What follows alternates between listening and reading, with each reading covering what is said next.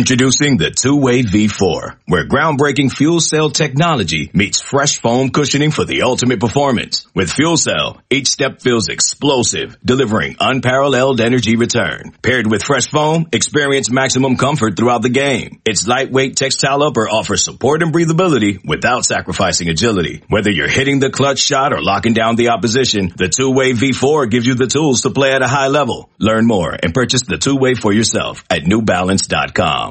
Welcome into the and Audibles podcast post game edition. I'm Matt Brady, American Skopil on the show as always. Uh, we are recording from our hotel room after a very exciting 34-31 victory by the Oregon Ducks over the UCLA Bruins. Um, we've had a good opportunity to kind of talk this game out.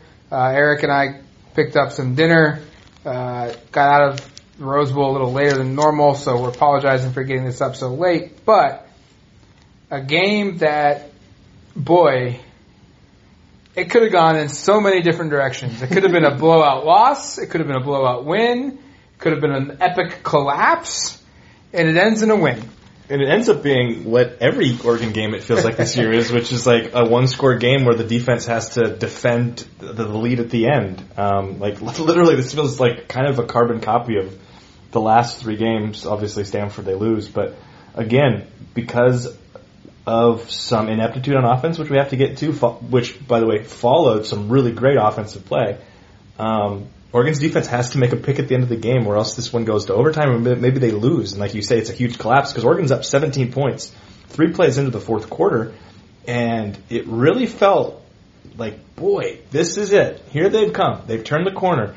That that game we've been waiting for has has, has arrived, and Oregon is going to put together a really strong final three quarters of the game. They started slow, but they'd scored 34 uh, almost on 34 and answer, 34 to three run yep. after after uh, UCLA scored the first two touchdowns, and it just felt like okay, here it is, they're going to do it, and then it's t- interception, interception, touchdown, touchdown, and suddenly UCLA has the ball near midfield with like 45 seconds to go. And what? What? And we're all kind of like, is this going to happen again? Is this going to be another Stanford game? And it turned out it wasn't quite that, um, but it's a win. DJ James saves the day with the interception, and, and, and here we are now reflecting on a team that's bowl eligible, which and means not even a story. I was gonna say, which means nothing to anyone listening. Like, I don't even think we've talked about the fact that yeah. they're bowl eligible. They now have won six games, um, and it's a team that that you can now point to and say there's another. I don't want to say marquee win because UCLA now has three losses, but it's another very respectable road win. This is the stretch that Oregon went in about a five possession game here. Or five possessions. 12 plays, 87 yards, touchdown. 12 plays, 80 yards, touchdown. Six plays, 75 yards, touchdown. Four plays, 22 yards, touchdown. They then had a four play, 24 yard drive that ended with a fumble, but the defense gets the ball back on a turnover on downs by UCLA and they go three plays, 62 yards, touchdown. touchdown. Like, I think that was probably the best stretch of football, offense, defense, special teams, that we had seen all year.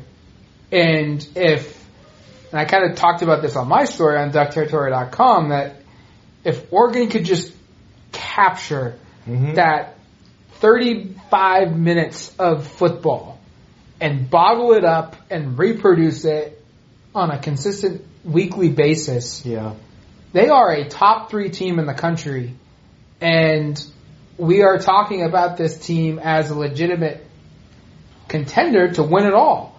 And this is a complete perfect example of this entire season for Oregon. Yeah, it is, and it's also I think totally encapsulates the quarterback issue. Yes, because we have to say this. Anthony Brown, after Anthony Brown has his 43-yard touchdown, which is Oregon's last touchdown of the game, we turned to each other and said, "Pac-12 Player of the Week." Yep. Like Pac-12 Offensive Player of the Week, because at that point he had about 280 yards passing. I think he had like eight incompletions, 85 yards rushing, 85 yards rushing. It was just like, wow, what an incredible game from Anthony Brown. And you saw it on social media. I posted something saying like, hey, credit to him, and people were really gung ho and supporting him. You saw it on DuckTerritory.com, the message board. Fans being like, "All right, he's proving something here. This is this is what he's going to be all year. Let's get behind him." And he really started like he won the fans over. And then he comes out and throws two of the worst picks you'll see in a season in about I think that was a consecutive possessions. Yes. And suddenly Oregon's basically playing a game a game that felt completely over is suddenly really really competitive at the end here, and we. There's a lot to unpack here because I don't know why they're throwing, especially on the second one. Period. Um, but gosh, I think we saw kind of the you know the Dr. Jekyll and Mr. Hyde of Anthony Brown, just like this whole team. The first interception, he came out and flat out was like, "Yeah, that was horrible. That was bad on me. I should have ran it. Yeah. Shouldn't have thrown it." Um, I mean, he instantly in the media room knew the fault, knew the solution, knew what he should have done. The second one, Mario Cristobal said there was a miscommunication. Anthony Brown didn't really talk much about it. Cristobal said it was a non QB issue, which is like okay, what does Okay, that, what does what that is mean? that? Yeah, But the issue is, is you brought it up, I brought it up. They never should have been throwing in the first place. Yeah. In that drive, when they're up ten points, or at that point they're up three points, right? hmm Yeah. Yes. They're up three points, and UCLA has just scored back to uh, back to back touchdowns, and all of a sudden we have a football game. The offense just made a horrific play. That drive was going as it should have. Mhm. Eight plays, 51 yards. They'd chewed up almost th- over just over three and a half minutes of game time. They didn't have to throw. And so while it was like just a monumentally awful throw, a bad throw. by Anthony Brown, and he plays a fault in it, the main fault is on Joe Moorhead and a Mario Cristobal for calling the play in the first place. Yeah, I, I, Anthony ends up making the bad decision to throw the ball where he throws it, but th that should not have been a passing play. So here's where the circumstances were. It was second and nine at the UCLA 24 with three minutes to go. UCLA had just called its second time out of the half. They had one timeout left. Uh, hypothetically, let's say Oregon runs it up the middle and, and maybe gets, let's say, five yards on two runs.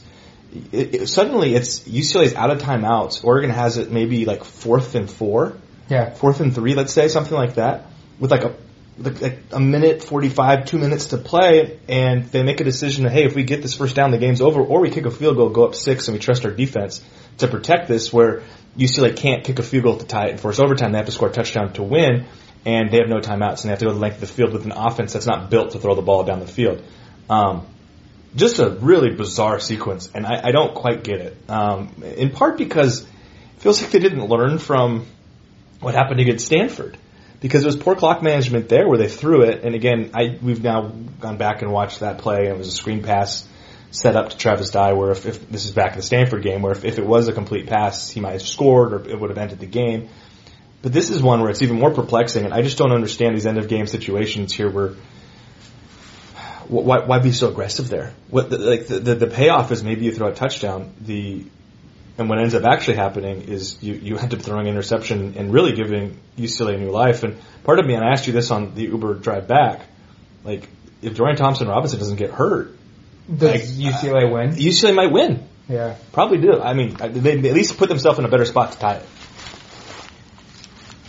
I don't want this to this podcast to turn into a Let's yeah, let's try to make it more. po- negative- yeah, let's focus on some positives. it, because there were negative. Because I'm with you. Like there's so much I want to talk about that's a, from a negative standpoint, but this team won Yeah, on against a team in the Pac-12 and UCLA who's probably one of the better teams in the league. I mean, they throttled uh, LSU earlier this year. Um, they have a very veteran team. I think Crystal was it you that, that brought it up, or was it Cristobal that said that like their offensive line or their their their their yeah, it was Cristobal O line, D line have as many have more seniors on the two deep of those two position groups than Oregon does on its entire roster. Like this was a this is a Senior very team. ve- this was a very solid opponent um, that Oregon just beat, and they probably show to some voters that they're better than what their top ten ranking is. Because let's be real, like yes, they've not been blowing some teams out of the water, but at the same time, they should be ahead of a couple other teams. And this is going to open the door for that. Oklahoma State lost this weekend. Penn State lost this weekend. Um, you've seen a couple other teams go real close to losing. And so I don't want to be so negative, but this team's six and one now. They're probably going to be eighth in the country. Mm-hmm. They're in the driver's seat to win the conference. And I think for two quarters, we saw the potential of this team. And they could be really, really good. And Anthony Brown was a big contributor for that because they could not run the ball. And they needed Yep. Anthony Brown to play like that. I was just going to go and say Oregon scores 34 points here and has basically no established run game from the running backs. Like it's it's okay. This is we talked about this at dinner. It's so funny because Travis Dye sets an NCAA record, four touchdowns on Yeah. four consecutive carries, never happened before. His longest run for the day, six yards. 14 carries for 35 yards, a very underwhelming effort. By the way, it sounds like he had a migraine pregame and was questionable to even play, which is like kind of like wow. Just totally Oregon's luck. Like, wow, Like your your most like versatile player doesn't get hurt, but he might not play because he's got a freaking migraine. Like how? Like what? Okay. And Anthony Brown was really, really effective throwing the football for all huge portion of this game. And it, and it wasn't, by the way, just screen passes. There were some screen passes that were successful. They had some success there. He threw the ball down the field, and I guess down the field by his standards of 15, 20, 25 yards down the field, pretty successfully all all afternoon. Um, you know, Devon Williams had five catches, 80 yards. A lot of those were down the field. Uh, Pittman, same thing. Five catches, 46 yards. One of those was 29 yards, and that was a really good throw down the field. Johnny Johnson had a long catch um, that was down the field. Uh, you know, collectively, the, the passing game was at its best. Threw for 296 yards. That's a season high. Um, again, they threw the ball for 296 yards. They only ran for 121. I think that tells a pretty clear story about like where the success was found. And we knew going in this was the case. UCLA, not a good pass defense, a very good rush defense, and all that kind of came together. Kudos for Anthony Brown for getting them there. Um, and for this passing game taking a step, I just think it's a little bit underwhelming and a little disappointing that it, you have to put the but at the end there. Yeah. Because it's it's a Anthony Brown played great, but he also he almost almost lost the game for you. yeah, and I just it's it's really frustrating because I, I won this podcast. I was hopeful this podcast could be a I'll eat crow. I was wrong. Anthony Brown showed us something here. I want to see it a couple more weeks, but maybe maybe he's really figured it out. And instead, I come away going like the highs of the passing game were the highest of the season, but the lows were arguably the lowest because you almost cost yourself a game by two really ill-advised passes. Again, I don't know if I understand the strategy on even attempting a pass on the second one, but collectively, it's just a little disappointing um, that we have to say that. But I, I also now want to turn and talk about a lot of the positive stuff because I think there is quite a bit to What's like. the one that stands out the most? The biggest positive? Yeah. Kayvon Thibodeau. very true. Very true. He was very good. uh, I, to quote Mario Cristobal, uh, he was solid.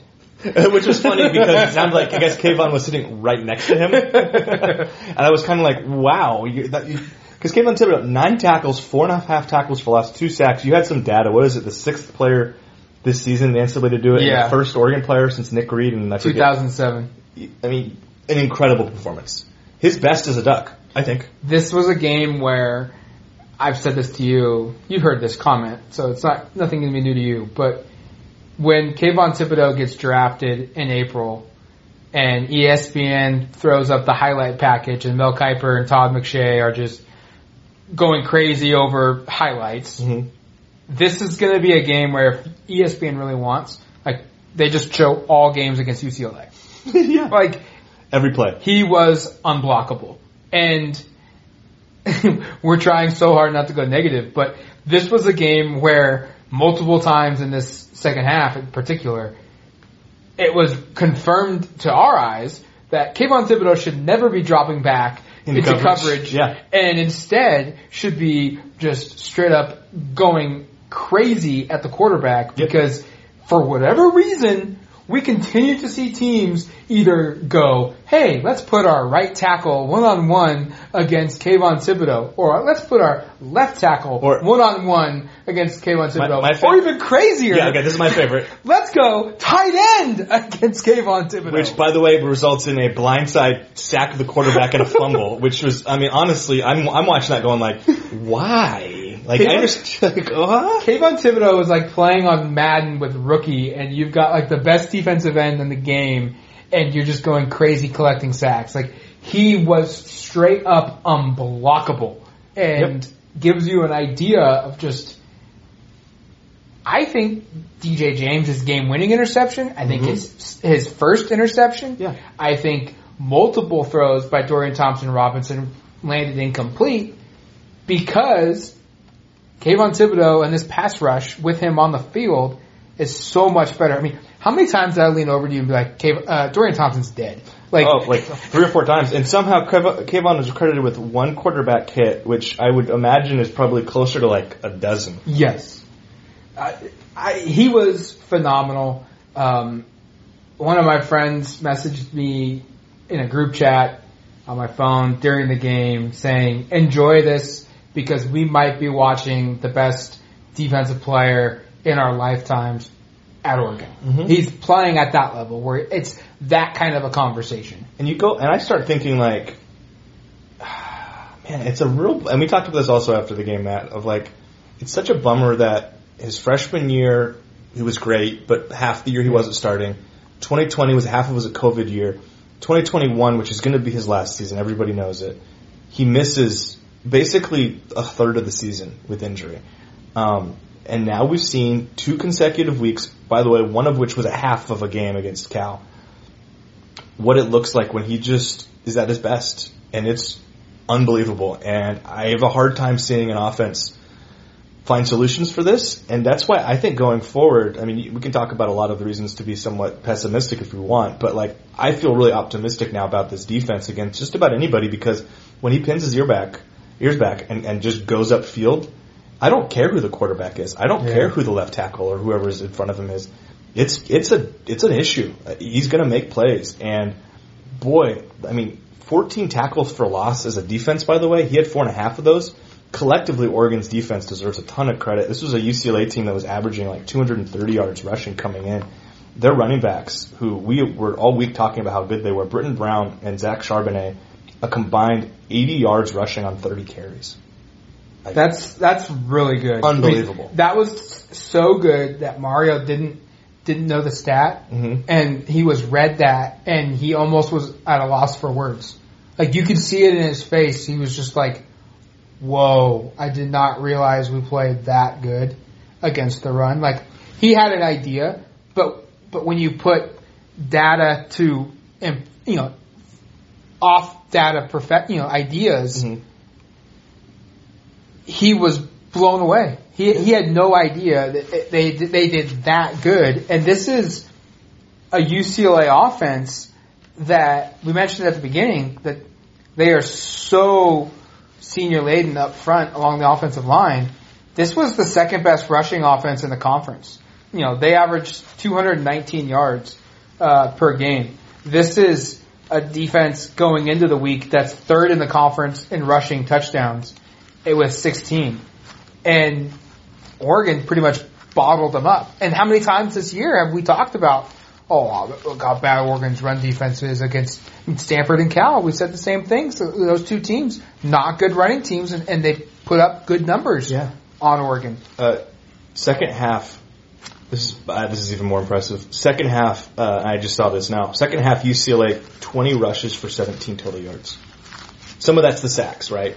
But regardless, twenty times that were you know charted as a rush for less than one yard per carry for an entire half of football. And this is why I, I, I come out of this going like, if they can play like this consistently against lesser offenses, which frankly they will be facing, especially against the run. The only other offense the rest of the year they'll face that'll be comparable, maybe two, Utah, and then Oregon obviously State. Oregon State. Oregon State has the best rushing offense in the conference. Uh, we won't get into too much Oregon State talk here, but they had a pretty darn impressive win, by the way, at home against Utah um, shortly before we started recording this. But my point is, there's no reason they can't shut down opposing run games like this. Colorado next week at home could be a game where Colorado doesn't do a whole lot because they can't throw the football. Period.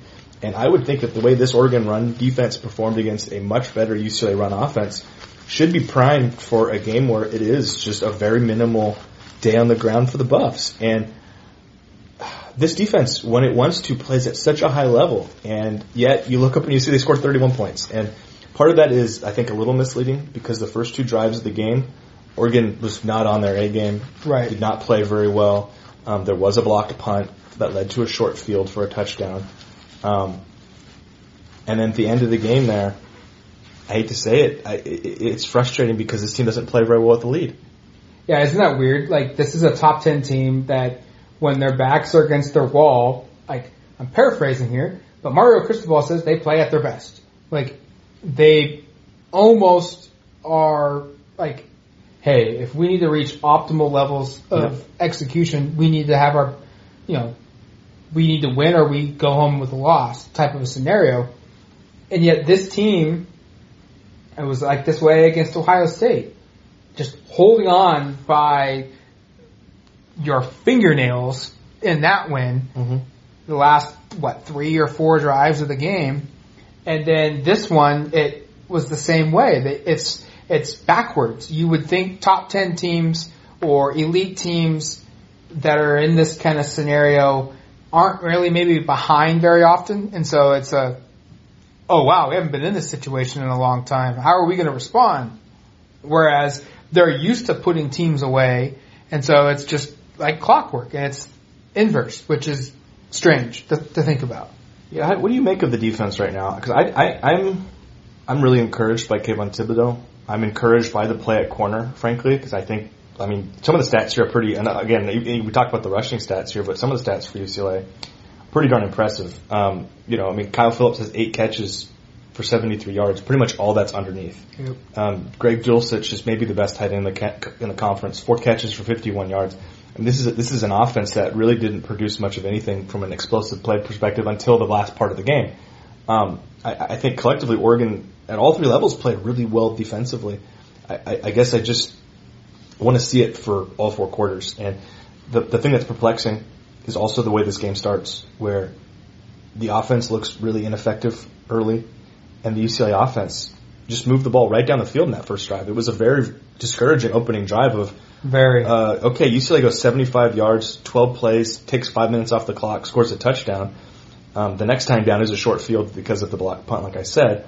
But those first two drives, I, I think we both looked at each other and went like, "This is Why'd we come? this is yeah." Well, we, could, we should, and that, that sounds. Those listening are like, "Wow, you guys, you guys should. What are you talking about?" And we should we should note that, that there's a little story to that because we both had terrible travel days coming into this. Of, of we having, both flew in day of. yeah, we both had to get up at like four in the morning and two two flights down. And Matt had a much better success rate with his Uber. I I did not. I had to take like a hundred and fifteen dollar Uber from LAX that took about an hour and fifteen minutes. So I got there right before kickoff, and and, and then to see Oregon just play pretty flat in the first quarter and go down fourteen nothing. This is kind of like oh, there's a lot of effort for not a lot of fun. And then they turned around, like we said, played great in the middle of the game. I just want to see that consistent effort, both sides of the football, all game. Um, maybe that's too much to ask. I don't think it is. I think this team is talented enough to do it. You see in stretches just how good they are, and, and, and that's the thing. Is like that 34 to three run was so impressive on both sides of the football and all phases of the game um, that I, that I kind of go like, let's just see them if they can unleash that for a full game. You got something. But we've also been saying this all season, and yet this is the trend: is really really close narrow wins where you're having to make plays in the final play, you know, part of part of the game to ensure you come out with a victory. Oregon is bowl eligible. I think it tells you um, the expectations of this program from even like 15 years ago. That felt like not maybe like, hey, my God, we're bowl eligible. We're going to a bowl game, but it's like, hey, cool. Now we're actually playing for like how good of a bowl game we're going to. Whereas now it's like, cool, you made a bowl game. Oh, you're going to go six and six. You might get fired. Like that's kind of where the expectations are now. It feels like with this team, but I'm with you on the defense that looking ahead, the reason I'm talking about bowl eligible, six wins and whatnot, like Mhm. I don't know if there's a game on the schedule remaining now. Seeing how the defense is playing with Kayvon Thibodeau in full go, this team getting healthier on the defensive side of the ball. I don't know if there's another game on the schedule where I'm. I picked Oregon to win by one in this game against UCLA. I was not confident at all. You were very similar in your in your confidence level. Yep. Jared picked them to lose. Uh, this was the most up in the air game we felt like in a long time. And the way that the defense has played, I am with you in that I don't think there's a game left on the schedule that they that they will be underdogs in. They should they should go in and win every single game. I'm not sitting here telling you they're going to blow out every single team or that they're going to win half their remaining five games in amazing fashion, blowout fashion. I was gonna say bl- blowout. What's a blowout? Yeah. Oregon doesn't know what that is. But these should be games that Colorado awful. Mhm. This is a this is a game that high high probability of a, of a win. Then they go at the on the road to Washington, and that game on on this on this schedule at the beginning of the year looked like it was going to be One of the tougher games. one of the tougher games, and this should not be the case with Washington. It's going to be look, Washington's going to be fired up. It's a rivalry game. You know, neither of these staffs like each other. What what have you, but Oregon should put them away. Yeah. And then they come home and they play a Washington State team who's fired their head coach. They've got four assistant coaches who are gone, unavailable to play in that game. Wide talent disparity in that one. They should win. You know, that's one. They should put them away. They go to Utah. That's a game that's going to be difficult, I think, but it's winnable. It, Sure. it- and it's it's it's a should win game. I mean, you should probably win by eight, ten points. And then you come home and you play Oregon State, which feels like the toughest game left on the schedule, which we never really would have thought of at the beginning of the year. But knowing how well Oregon plays and the talent that they have, especially on the defensive side of the football, and Kayvon Thibodeau and, and Noah Sewell and whatnot, it's another game that they should win. I, I'm having a hard time looking at another game on the schedule saying like, boy, it's going to take an A plus effort from Oregon to win. Totally. No, I mean, I think Oregon can win with, I mean, UCLA on paper is one of the more, might be the best team that they've had on the schedule, to be honest with you. I mean, Oregon State right now and Utah, I think, challenge them in that regard. Um, it, it's perplexing because I, I just looked at, I saw another stat here. Oregon averaged almost seven yards per play and UCLA averaged below four offensively. And this was a three point game where Oregon had to sweat it late. And Oregon ran far fewer plays, in part because this UCLA offense killed some clock. It's kind of funny because this is Chip Kelly, who at Oregon was the exact opposite team. Who cares about time of possession? Who cares about how many plays you ran? Well, Oregon ran, uh, what is that? 73 plays, 63, no, 73 plays, and, and, and UCLA ran 91. Um, it, it's just this game is just perplexing for me even looking at the stat sheet right now of, why why was it so close and, and the obvious answer is just turnovers and, and silly mistakes at, at inopportune times and I, I, I will be curious to see going forward how they clean some of this up. How do they get off to better starts? Because that needs to change. Can can you close a game? You know, and, and one of the things we said talked about the run game here, and I understand the idea of trying to throw the football because they didn't have a lot of success running it, but the, the, the degree of difficulty on some of these throws felt unnecessary in the moment. And I, I guess I just wonder, like, can this team consistently put teams away? Like, can they start fast and can they put teams away? It's Right. two questions that you feel like you come away with, um, which feels really strange this far into a season with a team that's going to be ranked eighth nationally um, on Sunday when those rankings come out. Um, a couple other positives, I think. Uh, I thought I thought Noah Sewell played really well. Mm-hmm. I thought he was all over the place. I said I called out, the, I shouted out the front seven um, a lot. I think another individual player, Jeffrey Bassa. I was just going to bring him up. Good. He needs to be talked. He does. Two starts in a row Yeah, at and, inside linebacker. and this was his best. Yes, he was very very good, and I think you have you have no we've started to see a trend the last couple of weeks. Um, no offense to Nate Heaukulani, Mhm. the walk, former walk-on senior linebacker. Um, he is starting to see fewer and fewer snaps Didn't play very much. on the field, and Keith Brown is someone who played, I think, really good at Ohio State, but since that game hasn't had his best performances. No. And I think the last two weeks has really struggled for whatever reason. I mean, he's a freshman. It, it's it, he's in a very tough spot because he didn't play his senior year of high school football because of COVID, and so he's knocking off rust. He's playing in a role that no one expected him to have to to play in because of injuries and transfers, and that's prompted Jeffrey Bassa to move from safety down to linebacker, down a level within this defense, and Boss is another true freshman, and this is a this is 100% why I believe wholeheartedly stars matter. Okay, but this scenario proves a point that just because a kid is a high four star recruit, what have you, doesn't mean he's just a plug and play player. Right. It, every player is different. They are going to take time but over the longevity of signing elite recruiting class after elite recruiting class after elite recruiting class, you get the guys that are that are high profile athletes that show up and are are game ready week three, week four, week five, what have you of the season. And my point is is Jeffrey Bassa is one of those guys it feels like Yeah. like as a true freshman he's a three star recruit. He feels like I think he got bumped to a low four star, that's right. but very low. Like I think one of the lowest But four stars. He this proves the point that all guys are different. Some are ready to go right away, and he feels like he's one of them. Where he, maybe he's a little outmatched from a weight physicality standpoint, Mm-hmm. but he's a better athlete than Nate.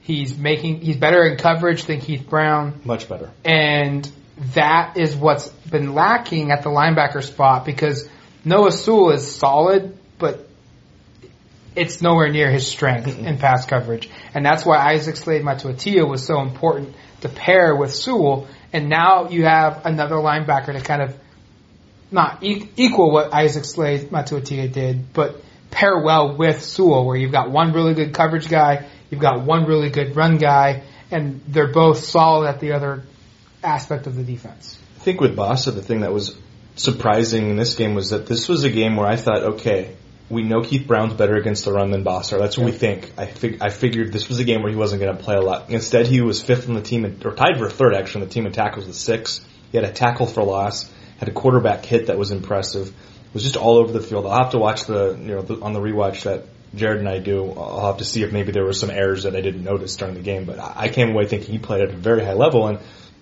it begs the question of what's the plan for him long term. Um, could he just settle in here? I mean, obviously he doesn't start over Justin Flowe next year, presumably. Um, but is he going to? Could he be just a long term inside linebacker, or or or, or is what we're seeing even more encouraging when we think about him as the future star at nickel? Um, regardless, I think Jeffrey Bassa is a really good football player, and you're starting to see someone really come into his own at this position. Again, not a position he was recruited to play. Um, I think very encouraging. It's been the clear weak point of this defense is that position all season, ever since Justin Flowe went down. Uh, and Dru Mathis went down, and Jackson LaDuke was lost in fall camp, and Isaac Slade Matautia transfer. We've run through all this before. A ton of turnover here. Finally, I, st- I think you're starting to see someone play at a high level there, and I think that's really important. Moving forward, I, this team now gets ready for Colorado. Injury standpoint, Yeah.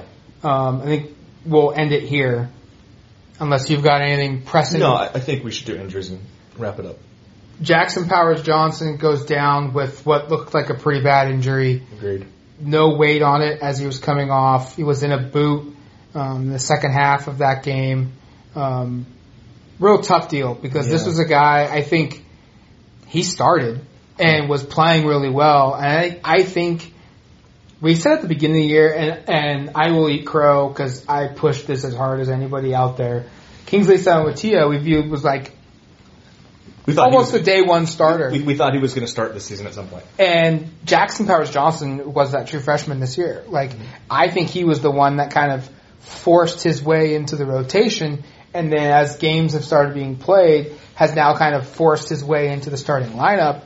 And this week, at least early on, it looked like things were really going that way in a good direction um, for him. So I'd be kind of surprised if he plays next week against Colorado. Um, and it might be a case where he's out maybe a couple of weeks.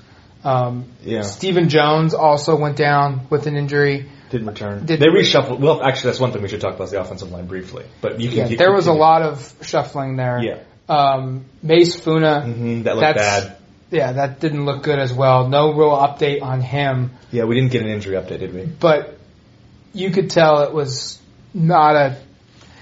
And and for him, it's unfortunate because it feels like he's back, he's hurt, he's back, he's hurt, he's you know playing every other week because of injury, and that prevents him a getting in football shape, b you know gelling within the defense and and just the overall impact of things. So you hope he's okay, but to the offensive line, lots of shuffling, and I think this group showed why it's pretty good. Yeah. Okay. This is just so random here, but I have to bring this up. Why is Jackson Powers Johnson credited with the tackle for loss on defense? That has to be the wrong player attributed. I just sorry. I just noticed. it. Yeah, but why is it a tackle for loss? I understand if it was a Oh, tackle for loss. Makes no sense that he was not on defense. Right? I just noticed looking at the stats of like. wait, Interesting. Well, the stats were all messed up The stats were terrible. It must have been like either Popo Aumavae or, or Treven Ma'ae who were 48 and 50 instead of 58. Um, sorry, that's a, a little bit of a tangent for no reason.